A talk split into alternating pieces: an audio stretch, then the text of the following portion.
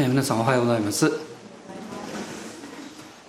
今週から日曜日まであの海外選挙の関係の、まあ、日曜イニシアティブということになってるんですけど、まあ、今あの委員長の北先生のご挨拶があの DVD の中にありました、まあ、北先生はあのアンテオケとかアルファの責任とか、まあ、いろんな働きで 用いられていらっしゃるんですけど実はあの私の同郷なんですね。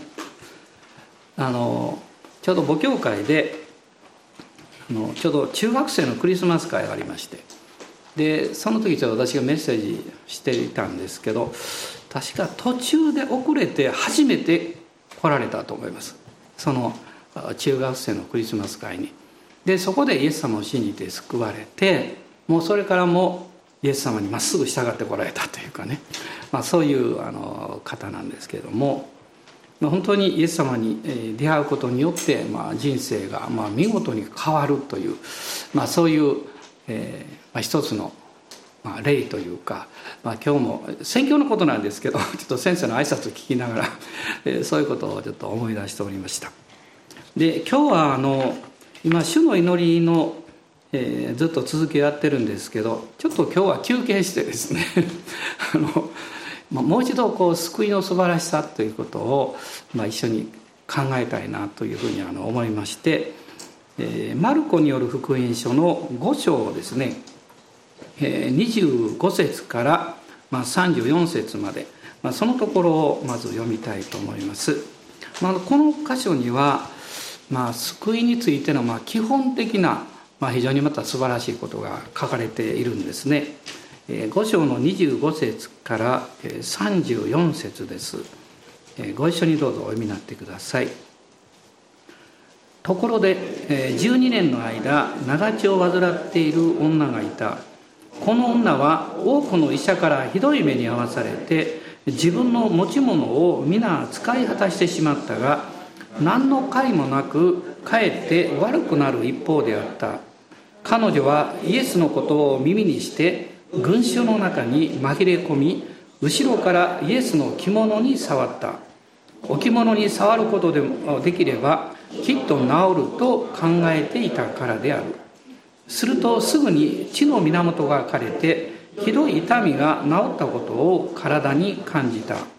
イエスもすぐに自分の内から力が外に出ていったことに気づいて群衆の中を振り向いて「誰が私の着物に触ったのですか?」と言われた。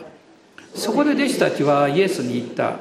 群衆があなたに押し迫っているのをご覧になっていてそれでも誰が私に触ったのか？とおっしゃるのですか？イエスはそれをした人を知ろうとして見回しておられた。女は恐れおののき自分の身に起こったことを知りイエスの前に出てひれ伏しイエスに真実を余すところなく打ち明けた。そこでイエスは彼女にこう言われた。娘をあなたの信仰があなたを治したのです。安心して帰りなさい。病気にかからず健やかでいなさい、まあ、この物語は12年間長地で苦しんでいたこの女性がですねイエス様に触れて、完全に癒されてまあ、彼女の体が癒されただけじゃなくって、まあ、人生がこう大きく変えられていくわけです。私はあの教会でもちろん癒しも起こりますしあの祈りが応えられたり素晴らしいことが起こるんですけどその目標と目的っていうかそれはいつも私たちの人生が変えられていく、まあ、そこにあるんじゃないかなというふうにあの思っています。でこのあの奇跡の癒しの物語っていうのは、マタイによる福音書の9章や、ルカによる福音書の8章、まあ、4つの福音書の中の3つに、出てくるわけです、そして、この夫人に対して、イエス様がおっしゃった、この34節の言葉なんですけど「娘よあなたの信仰があなたを治したのです」この治したっていうのは救ったのです。同じ意味なんですけど、まあ、こういうふうに、まあ、聖書の中では語られている他の人たちのことも出てくるんですね。まあ、マタイによる福音書の15章の中にはあのカナン人の女がですねまあ、娘が悪霊に疲れていてイエス様がそこに行かれた時になんとか、えー、治してほしいとあのやってきたことがあるんですねちょっとイエス様はこう冷たいようなことをおっしゃったんですけれども、まあ、その言葉の一つがあの、まあ、子犬にですねあのこのパンをこのなんかあげるのを惜しむようなことをおっしゃったんですね、えー、するとその夫人がですね子犬もこのテーブルからこう落ちてくるパンクスはいただきますという驚くべきことを言うわけです。えその答えを聞いたイエス様が非常に驚嘆なさって、まあ、この婦人は素晴らしい信仰の器だということを褒められたんですねえ。そしてその娘が癒されたという話が出てきます。またマルコによる福音書の10章の中にはあの盲人のバルテマイがまあ、ダビデの子イエスよとこう、えー、叫んで、えー、癒された話が出てきます。でルカによる7章の中には一人の罪深い女が涙でイエス様の足を洗って、えー、髪の毛でですねそれを自分の髪の毛ですねそれで拭いた。ね。で香油を塗ったという、まあ、すごい話が出てくるんですね。でまたルカによる福音書の17章にはえ10人の癒された来病人の1人が1人だけがイエス様が戻ってきてそのお礼を言う記事があるんですけど、まあ、このいずれにもですねイエス様がこの言葉をおっしゃってるんですね。あなたの信仰があなたを治したのです。こう言っています。でこのことを考えると神様は癒しの恵みをくださるしいろんな祝福をくださるんですけど私たちの側にはそれを受け取っていく信仰が必要なんだということが、まあ、分かるわけですね。で信仰っていうのはある意味で自分を、えー、自分を諦めて神様の側に立つことだと思います。まあ、そこには、えー、自分なんか厚かましいんじゃないかとかまだあんまりよくわからないのにとかですね。そういう気持ちも全部この置かないといけないんですね。まあ、聖書には信仰によって歩んだ人々のことがたくさん出てきますけどみんな共通してるんです。自分をもう横に置いて主を見上げた。神様を見上げた。イエス様を見上げた。ということなんですね。でこの5章に出てまいります。この長血を患っていた婦人なんですけれども彼女はですね名前が出てきません無名なんですねそしてえ以前は金持ちであったということが、まあ、分かるわけです。あのえー、まあ、その、まあ、当時のお医者さんですけど当時の医者からひどい目にあってですね自分の持ち物を皆使い果たしてしまったとに書いてますから、まあ、使い果たすだけのお金を持ってたということですね。豊かだったんですね。でそのいろんなことも全てのことを通して何とか癒されたいというふうに、えー、願っていたんですけれども、まあ、そうならなかった。でもまあ彼女は全てをある意味でこの失った時に彼女の中にもう一つのものが起こってきたんです。それはこのお金とかそのいろんなことじゃなくってイエス様によって癒してもらおうという信仰が与えられた。まあ、私たちはそれを霊的な渇きというふうに呼びます。霊的な渇きというのは、えー、周りが与えることはできないんですね。あの私が今まで出会った一番ラディカルというか過激な祈りはですねあの一人の婦人の方が私の来られまして、まあ、よく知っていたんですけどで彼女が私に言いました。うちの主人はねいくら経っても教会に来ないしイエス様信じようとしない。でもう仕事、まあ、あるあの経営をやっておられたんですけどもうその仕事にもう打ち込んでる。だから私は主人の救いのために何でもしたいと言ってですね「えー、あの先生一緒に祈ってください」って言って彼女が祈り出した時にですね「主よどうぞ私の主人の会社を潰してでもいいですからどうぞ主人を救ってください」ってこう祈られたんですね。さすがに私はちょっと「アーメン」というのにちょっと躊躇してですね。だって従業員の方もいるでしょうからね。あの躊躇したんですけど。でもそれほどもう本当にご主人の救いのことを祈っておられた。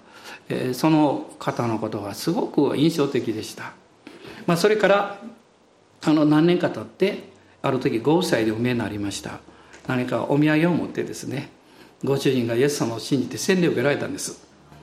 でそのお礼にやってまいりました。と言ってですねおいでになったんですね、まあ、それだけじゃなくって、えー、ご家族もあのイエス様を信じるようになられたそうです。まあ私たちは時々思うんですね。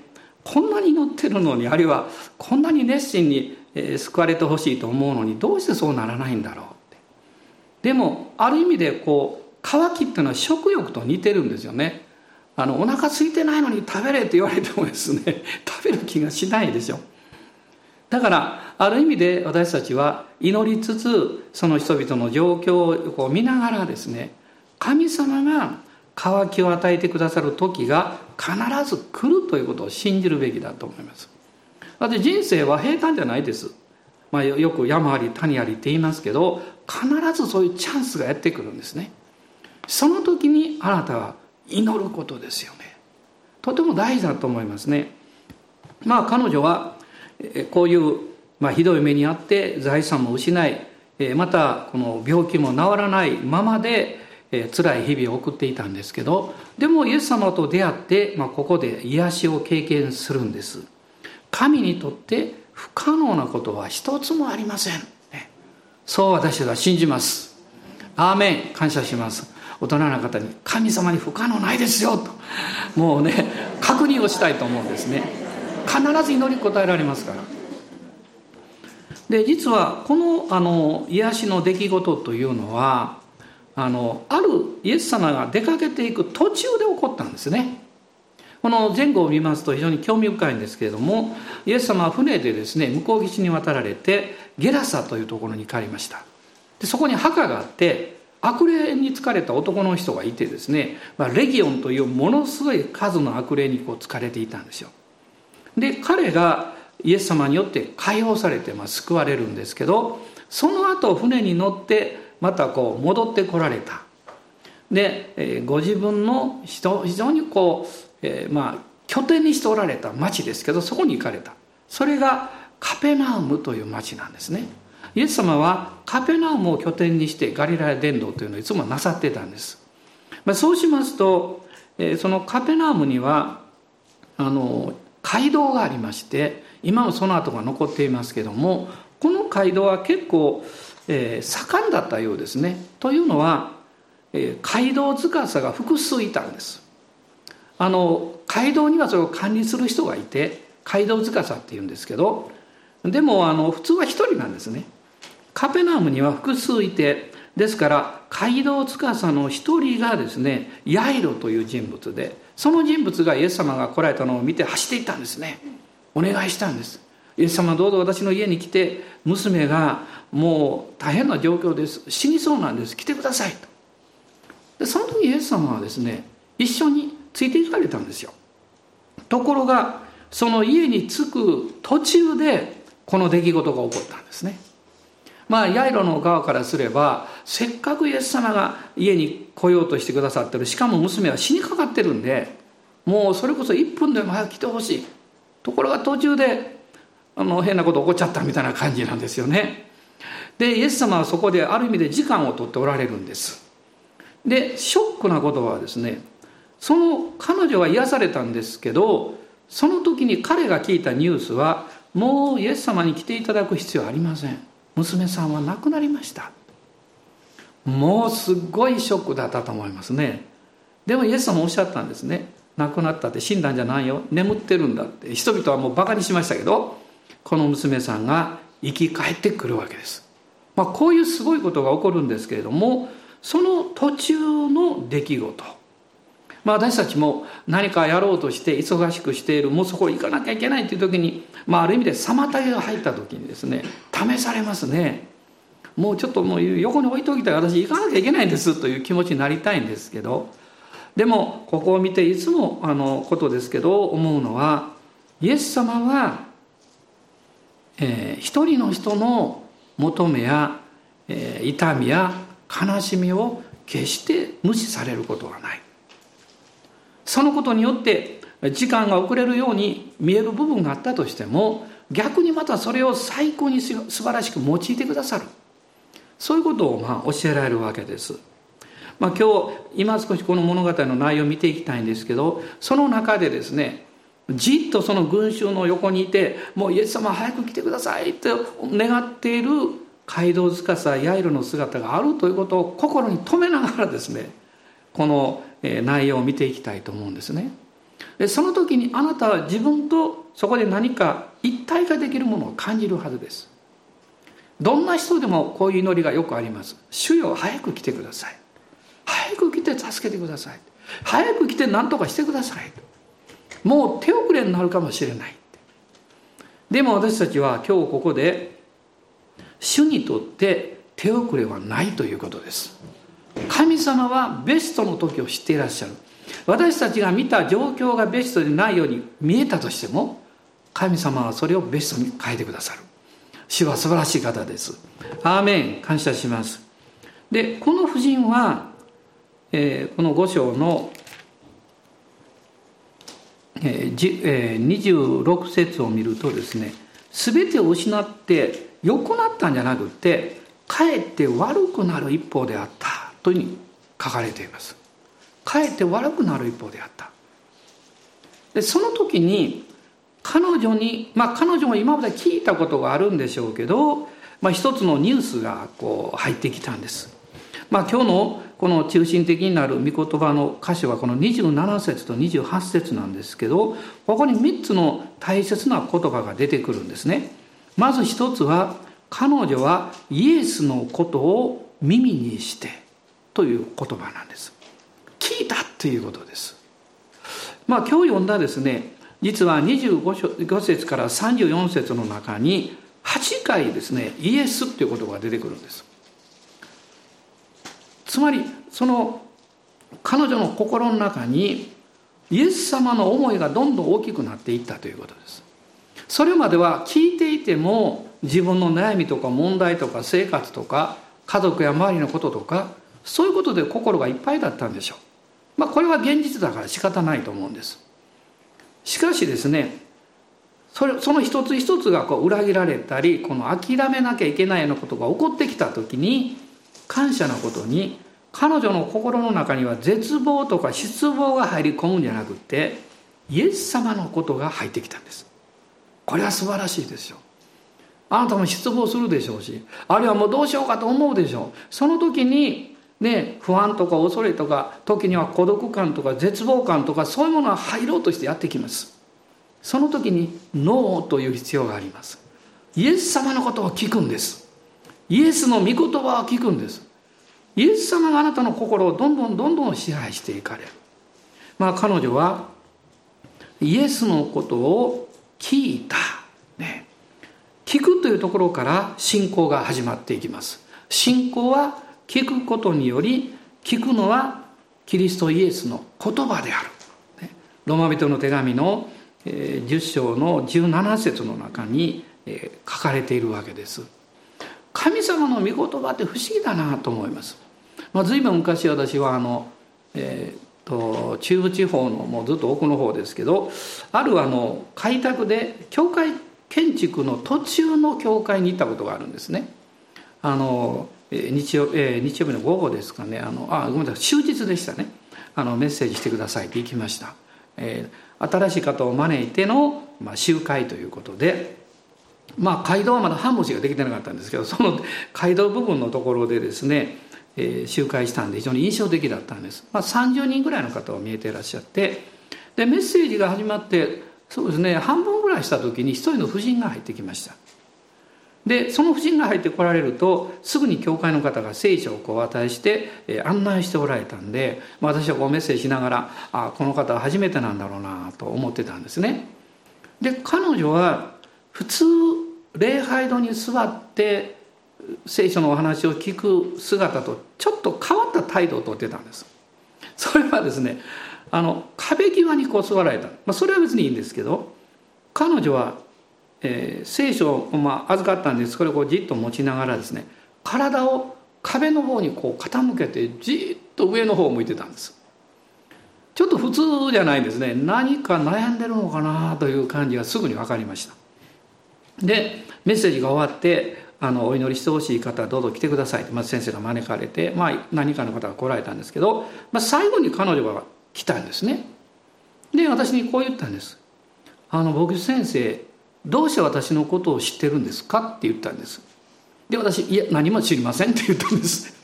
あのでそれはメッセージの中で、彼女言ったの。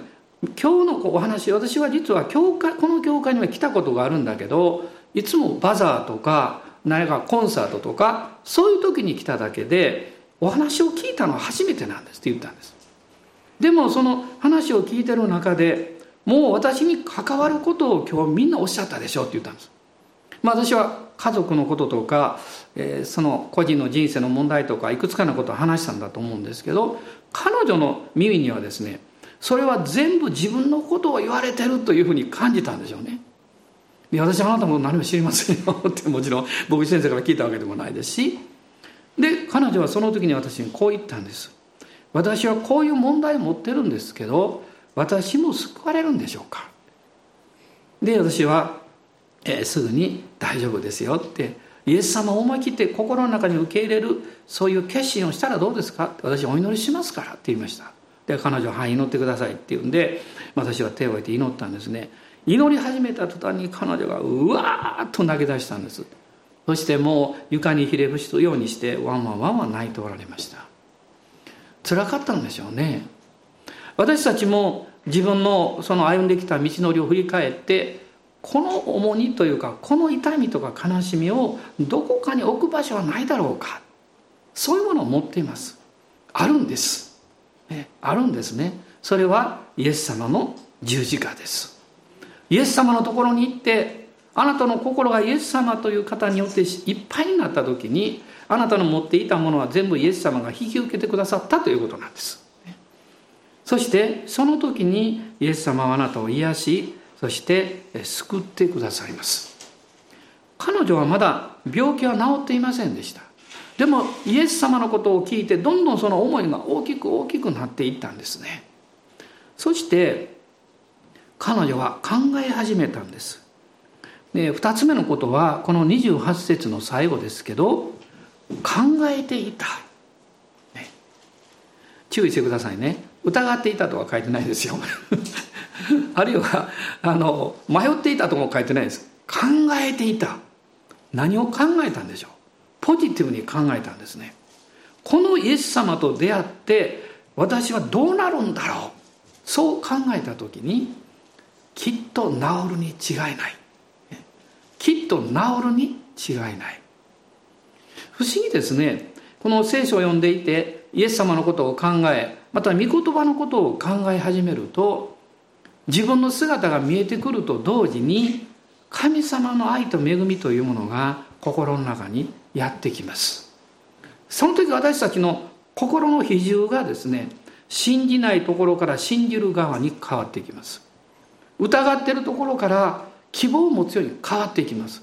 悲しんでる心から私は元気になるんだというふうに変わってきます。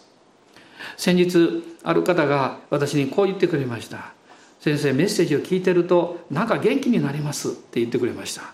で私は嬉しかったんですね。私はみんなに元気になってほしいといつも思ってます。で時々自分が元気がない時があるんですけどそれでも それでもですねイエス様の御言葉を語ってると自分も元気になります、ね、元気になるというその表現の中にただ単に元気になるわけじゃありません。そこに平安がやってきて希望が与えられて私の持ってる願いや私の持っているその夢を叶えてくださる方がおられるんだということを信じられるということです。信じられるということですね。あのとっても古い話しますけど多分私がやったことをされたことのある方はいても数人だと思います。あの秋ですね。あ夕方になると私はいつも表に出ました。家の前が原っぱだったんです。大きな原っぱがありましてまあ腰ぐらいのこう雑草がいっぱい生えてきたりしたんですけども夕方秋ですね。で、まあ夏、ごめんなさい夏のこう、まあ、中頃から後半ですかね。あのあるものを持って出ていくんです。何をするかっていうとですね大きなトンボがヤンマっていうんですよ。大きなやつ。あれがですねずーって飛んでくるんです。もう悠々とゆっくりゆっくり飛んでくる。かなり高いんです。高いとこ飛んでくるんです。それを捉えるんです。どうして取るか。網では足りません。高いですからね。それはどうどういうふうに取るかっていうとですねあの、えー、そうですね、えー、30センチまあ、50センチぐらいから60センチぐらいのあの糸ですね、まあ、白い糸でいいんですけど糸を作りましてその先に、えー、豆粒ぐらいの同じ大きさの小石を探しましてその糸をぐるぐるっと巻いてそれだと落ちるんでその上に油紙を切って包んでこう煮るんです。ね、だ両方がこうできるでしょ？大盛りみたいな。その真ん中を持ってですねこうトンボが飛んできますね。山ですけどこう見計らってこうしてですねヒューって投げるんです。こう山こう来ますね。この辺りに投げるんです。この辺り飛んでくる。と落ちていくでしょ？でその落ちる時にこの二股に分かれて落ちていくんですよこう。でその石を結んでるところだけが彼が見えるんです。あの大きな目してるから。餌と間違ってスッと来るんです。そしてその羽があります。羽と羽の間にそれがパッと落ちるとぐるぐるっと巻きついて石の重みで落ちてくるんです。ええー、って言ってますね。すごいですそんなことやったことある人？ああ村田さん最近ニコニコしてるからやったことあるんだ。やっぱりね。楽しいんですよ。それはね上手に投げないと絶対取れないんですけど取れるんです。でその取った、ヤンマを置いておいて翌日今度は2メートルぐらいの紐をつけて竹竿につけて田んぼに行ってこうして回しながら捉えるんです。また別の。私がこの話をしてもなかなか信じない人もいるんですけど。ねで私はこれは日本だけかなと思ったんですけど実はハワイで一回やったんです。家内が証人です。覚えてるかどうか知りませんけど。ハワイで一回ねヤンマ見つけて絶対取れるからって言ってね取ったんですよ。取ったんですよね。もうこの話するとメッセージなんかどっか行っちゃうんですけどでもそれはどういうことかっていうとですね普通その糸の先に石ころをつけたものを見せてこれでですねあの、まあ、10メートルぐらい上ですかね飛んでくるヤンマを取ると言っても信じてくれないですよ。ところが取れるんですね。やってみると。今残念ですね。そういうふうにトンボが来ないんです。来ればやりたいんですけどね。来ないですよね。その取る時に心の中にはですね何を考えてるかっていうと一つのことだけです。絶対取れる。絶対取れるってまあある意味でですね頭の中で想像してるんですね。今投げたこうしてぐるぐる巻いて落ちてきた走っていってこう手で捕まえる。ね。それをも頭の中で想像してるんですよ。必ず取れるって。あのクリスチャンの方でも私神様からねこういう御言葉は導かれたんですって言うんですね。信じましたって言うんですけどその信じたということをあなたどう考えているんですか？ここまでいかないと現実化しないんですよ。この、えーと、婦人の私は素晴らしさというのはですねこの28節にあるんですけど置物に触ることでもできればきっと治ると考えていたからである。不思議なことは彼女はですね着物に触れば治ると考えたんですけどその考えは誰に教えてもらったんですよ。あのイエス様に祈ってもらったら治る。まあそれはわかるでしょうね。イエス様にこう安心してもらったら治る。それもみんな経験してるんです。でも着物に触ったら治るというのは誰も言ってないはずなんです。精霊を教えられたんですよ。実はこの福音書を見ていくとそういうことが他にも出てくるんですね。例えば4人の人が中部の男の人をあのねまあ、日本で言えばもうね問いたみたいなもんですよ。その乗せて担いでいってですねよそ様の天井まで破ってですよ。もう癒しを経験しますけど計算なんか考えてないですよねもう。4人が後で弁償する時に4分の1やでとかですね。何もそんなこと話してないですけどでもそそうすればもう絶対癒されるんだっていうことを誰が教えたんでしょう精霊様ですよ。あなたがですね神様からの御言葉を聞いてそれを考え始めるとどうすればいいかという方策やあるいはどういうことができるかというあの導きをあなたは得ることができるんです。それは主が導いてくださるんですね。で実際に彼女は着物に触ったってこのマルコによる福音書には書いてますけれどもあの実際はですねえーと、詳しくこう見ると次にこう触るっていうのが出てくるんですけれどもマタイの9章の20節の方を見ていただきますか、えー、マタイの9章の方です。まあここにも同じ記事が出てくるんですがもっと詳しく出てくるんですね、えー、9章の、えー、20節です、え、一緒に読んでください。すると見よ12年の間長血を患っている女がイエスの後ろに来てその着物の房に触ったって書いてあるんですよ。でこのそれでこの着物の房ってどういうことなのか。これは民数記の15章に書かれてるんです。あの旧約聖書の民数記の15章の38節から40節のところです。民数記の15章の38節からです。まあ、ここを見ますと、イスラエル人に告げて彼らが世々にわたり着物の裾の四隅に房を作りその隅の房に青い紐をつけるように言えその房はあなた方のためであってあなた方がそれを見て主のすべての命令を思い起こしそれを行うためみだらなことをしてきた自分の心を心と目に従って歩まないようにするため。もう一つ読んでください。こうしてあなた方が私のすべての命令を思い起こしこれを行いあなた方の神の聖なるものとなるためである。つまりここにはこの着物の房というのは神様の戒め。神様のこの御言葉をこの象徴してるっていうことがまあ分かるんですね。だから彼女はえー、着物の房に触れば癒されると実は考えたんです。ただ単にどうか触ったらいいっていうもんじゃない。弟子たちがですねイエス様に誰が私のあの私に触ったのかと言った時に弟子たちはそのことを知ってないはずなんです。いやもうこの群衆が押し寄せてきてるでしょうって。群衆が押し寄せてきた時に触れるのはイエス様の肩とか背中とかですね。まあせいで腰の辺りとかその辺の着物だと思うんですね。でも彼女は房だったんです。たくさんの人がイエス様の周りにこうもうもうわっと押しかけてきてました。でも房に触ったのは彼女だけだったんです。たくさんの人が御言葉を聞くかも分かりません。でも信仰を持って受け取った人に神の力が現れます。神様がその人に何かを語られます。それがある時ある場所であなたに起こるんです。まあ、やっぱり神様からの啓示や助けがないと私たちはそのことに気がつかないんですね。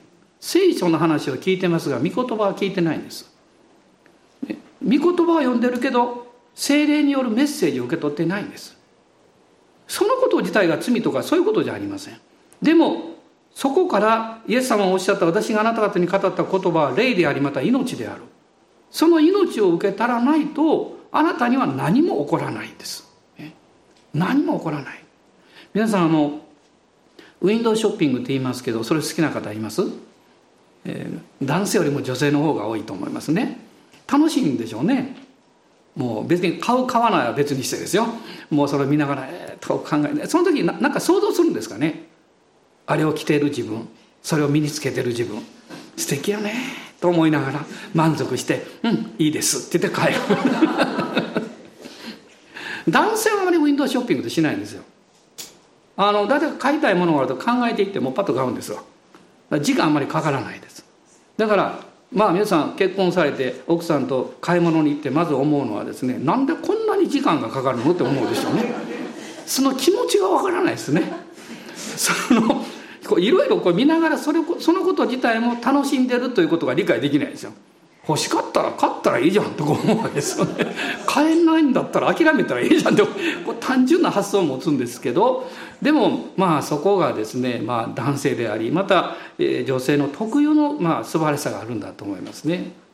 そのただこの病気の問題に関しては彼女は必死でした。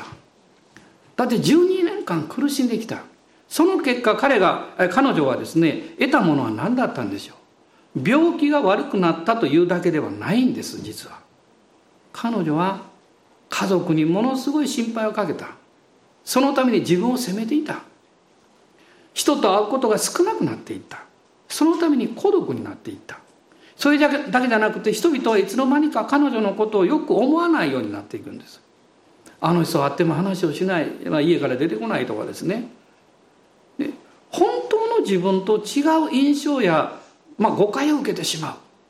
それによってますます自分が孤独になりまた孤立化していってそして自分を責めてもう自分なんかいない方がいいのにというふうに考えてしまう。これはどんな人も考える一つの心のサイクルだと思うんですね。でも彼女は幸いでした。イエス様のことを聞いたからですよ。イエス・キリストのことを伝えるっていうことは伝えているあなたよりも聞く人にとってどれほど大きな力があるかということですね。それは聞いた人が分かるんですね。誰かが語ってくれたんです。私は自分に福音を語ってくれた人のことを生涯もちろん忘れませんし思い出してはいつも感謝しています。あの人がいなかったら私はクリスチャンにならなかった。あるいはああいうふうに伝えてくれなかったら私は今日の自分でなかった、まあ、実は私が一番最初に福音を聞いたのはラジオだったんです。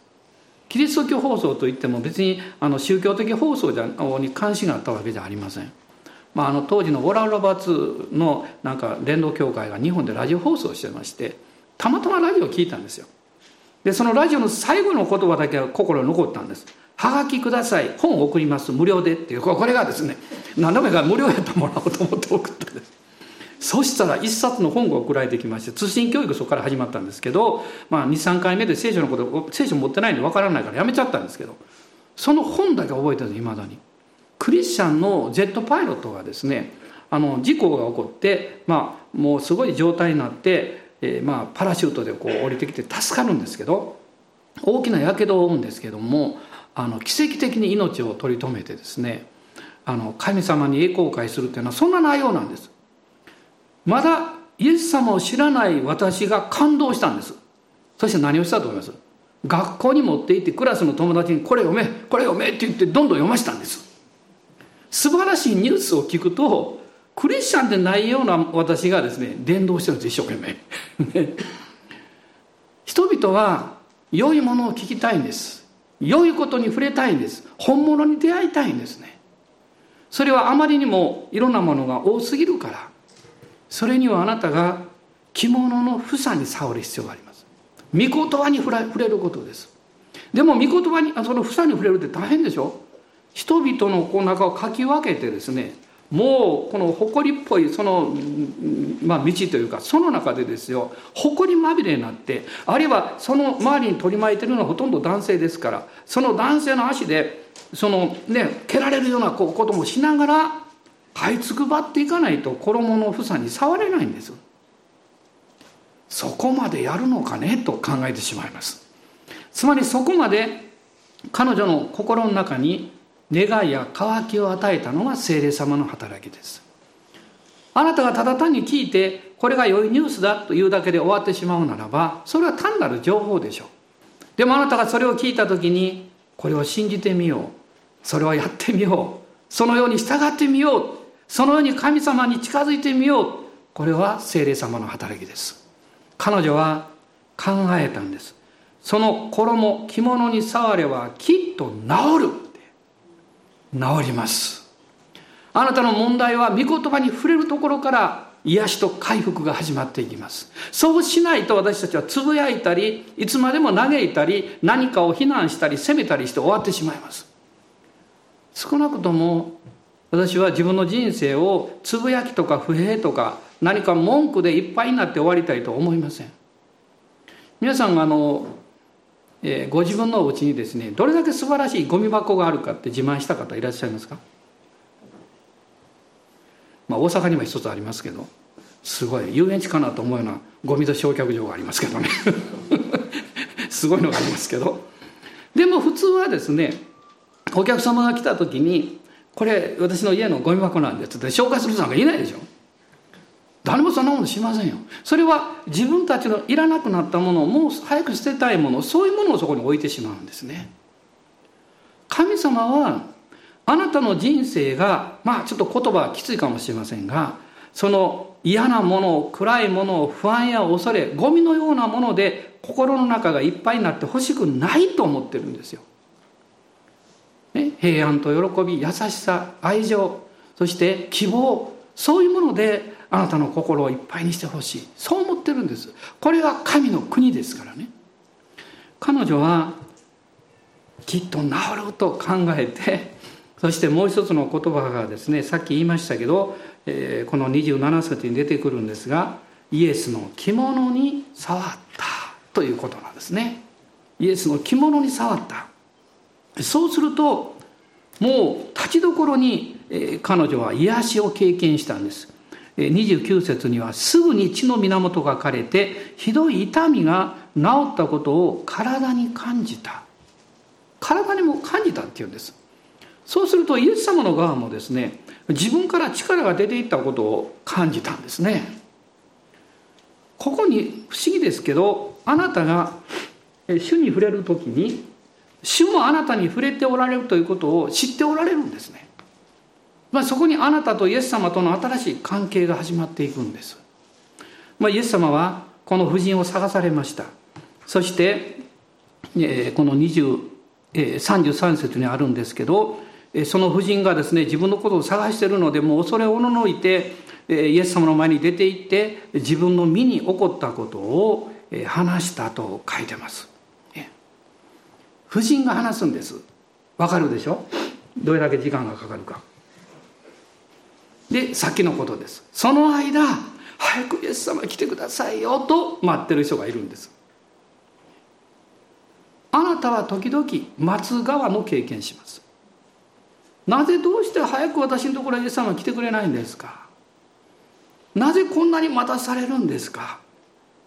意味がありますイエス様がなされてるには意味がありますそしてそこにもうひどいニュースが来るわけでしょ？もう娘さんは亡くなりました。もうショックですよ。でもここから主の働きが始まるんですね。ある意味でイエス様はこのヤイロの心の中を取り扱っておられたのかも分かりません。その、え自分の中にですねもう諦めに見えるそのことが起こった途端に彼はイエスの言葉を聞いたんですよ。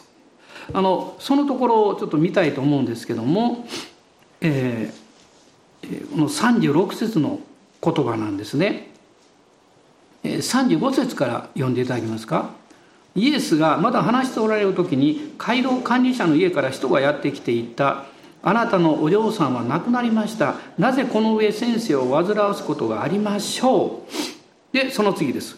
イエスはその話の言葉をそばで聞いて街道管理者に言われた「恐れないでただ信じていなさい」もうあなたを失望させるような言葉あなたに対しても諦めさせるような言葉がやってきたその瞬間にイエス様は隣で聞いておられるんです。そしてあなたにおっしゃるんです、ね、恐れないでただ信じていなさいです、ね、信じなさいではないです。信じていなさい。あなたが、えー、信じたその信仰を持ち続けなさいっていうことです。私たちが御言葉を聞いて信仰がやってくる時にもう一つの戦いはそれを持ち続けることです。悪霊に疲れた息子を持った男の人がですね弟子たちに息子を助けてもらおうと思ったけどうまくいかなかった。でイエス様が来られた時にその話をしたっていう話がありますね。イエス様は同じのことをおっしゃったんですよ。ただ信じなさいとおっしゃいました。するとそのお父さんが言ったんです。主よ私を憐れんでくださいってね。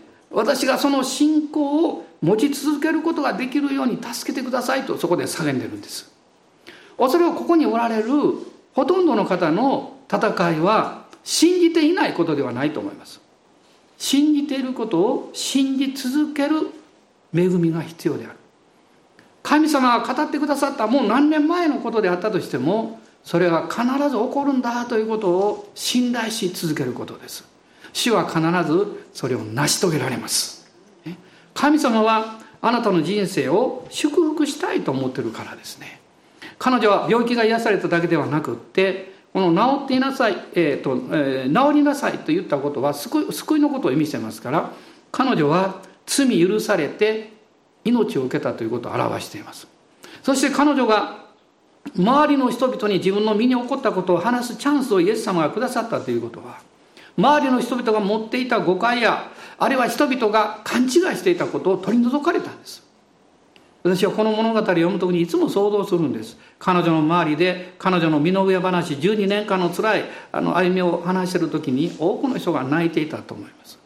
そして心の中で言ってたと思います。ごめんねって。私あなたのその気持ちを知らないで誤解していたんだ。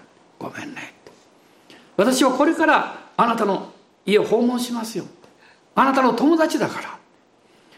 彼女が神様の恵みを受けた時に彼女は自分の人生を受け入れる力を得ただけじゃなくって周りの人々との関係も和解していったんですね。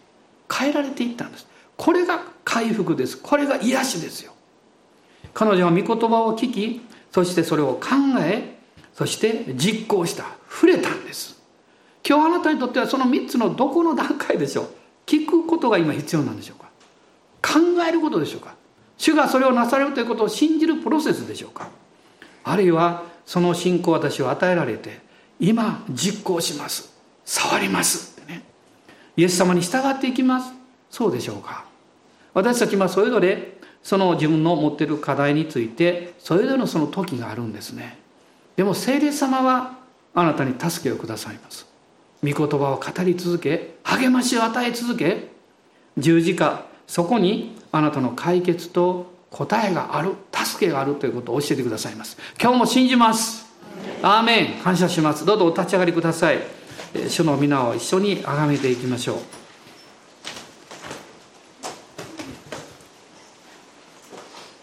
おそらく今日ですねこのメッセージを聞きながらある人は心の中に御言葉が浮かんできたと思います。それはある人の浮かんできた御言葉はあなたがすでに考えていたことを思い起こしたということです。でもまたある御言葉はそうではなくって今日礼拝の中に与えられた御言葉です。それを受け取ってください。それを信仰を持って受け取ってください。そしてそのことを考えてください。神様は私たちが受け取って信じた時に考えるということを導かれます。それは考えると領域の中で具体的な戦略あるいは具体的な方策を導かれるからです。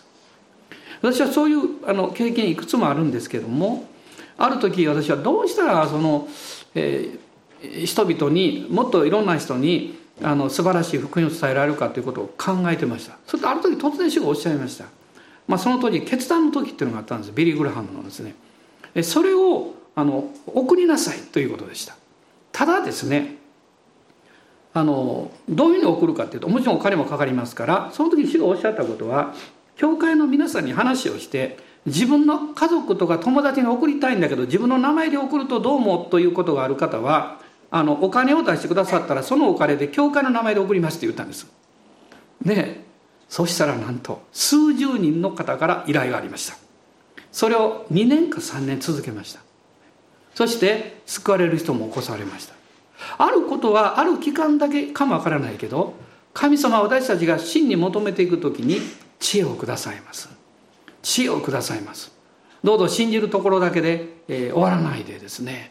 その、えー、信じたことを神様どう具体化していったらいいんでしょうか。ということを主の前に求めていきたいと思います。アーメン。感謝します。主の皆を褒めたたえます。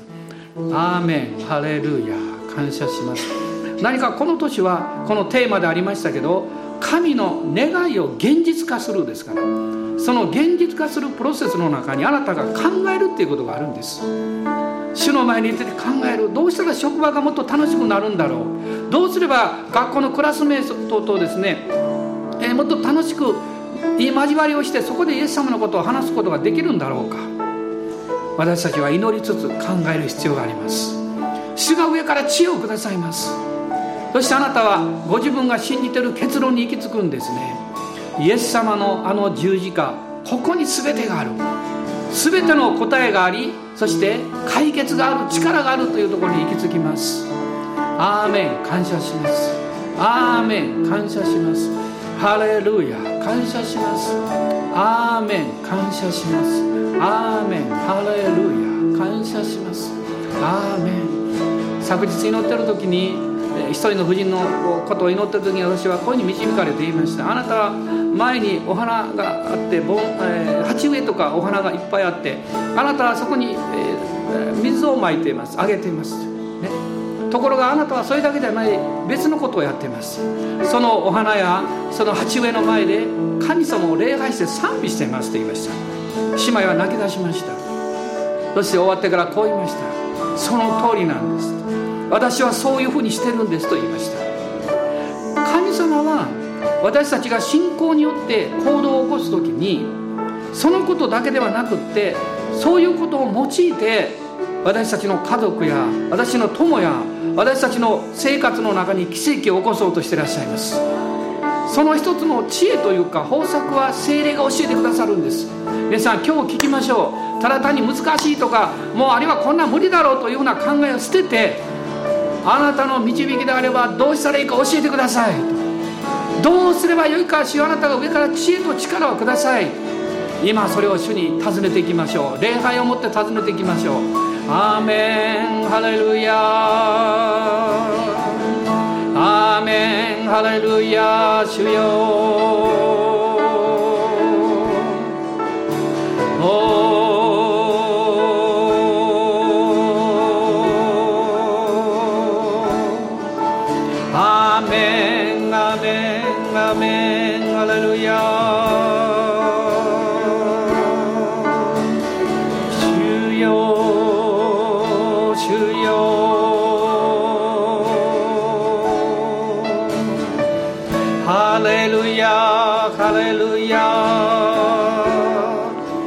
臨在があなたを覆うように。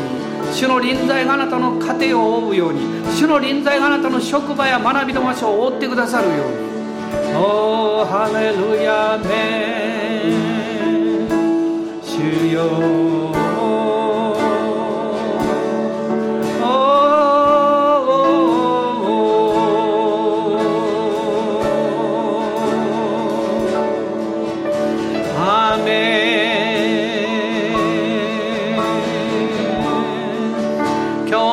真ん中に十字架が輝いています。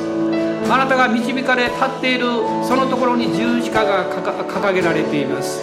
2000年前の十字架は今日もあなたの力であり神の奇跡の場所です。アーメンアーメンアーメン。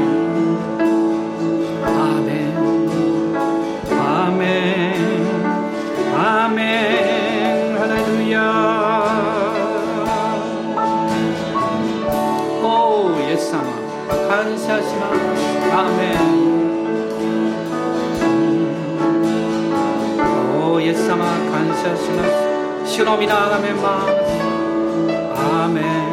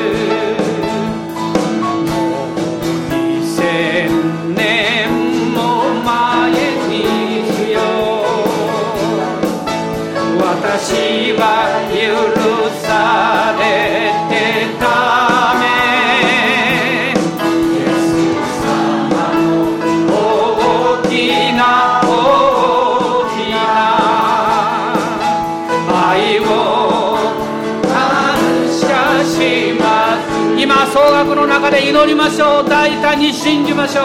ハレルヤ。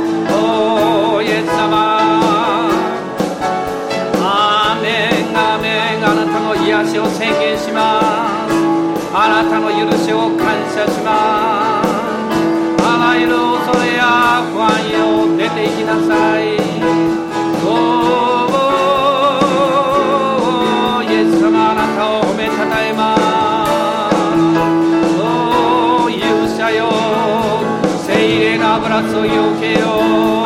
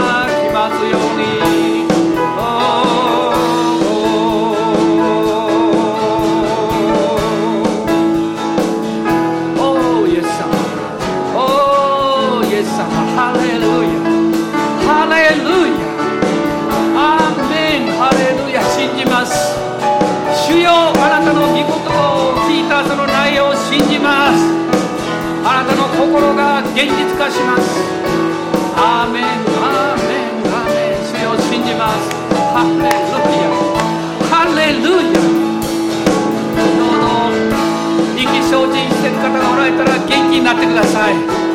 弱ってる方おられたら強くなってください。失望してる方おられたら希望を持ってください。全てはイエス様の中にあります。十字架の言葉は滅びゆく者には愚かです。しかし信じる者には救いをさせる神の力です。アーメン。アーメン。あなたは癒されます。イエ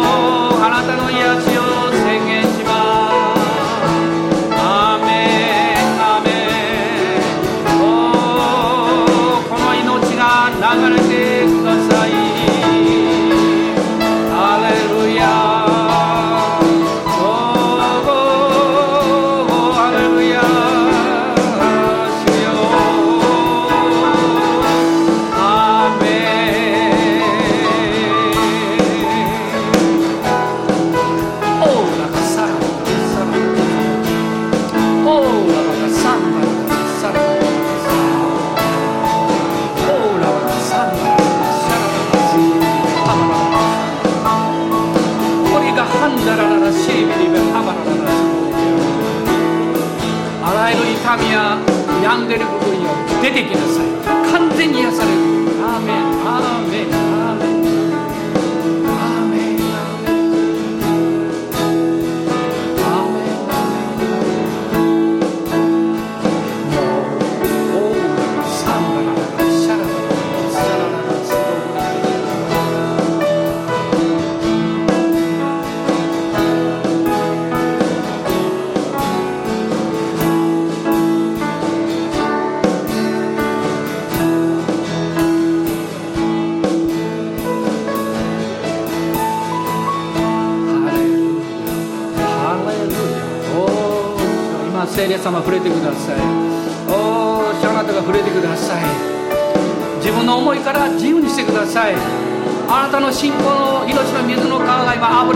ふれ流れていきますよ。おうりハムダラある人には主がビジョンを語っています。夢を見させています。私があなたの上に成したいのはそのビジョンなんですと主はおっしゃいます。受け取ってほしいと主はおっしゃいます。あなたは何度もそれを受け取ろうというのを拒んできた。でも今受け取ってほしい。アーメンアーメンアーメンアーメンアーメン。私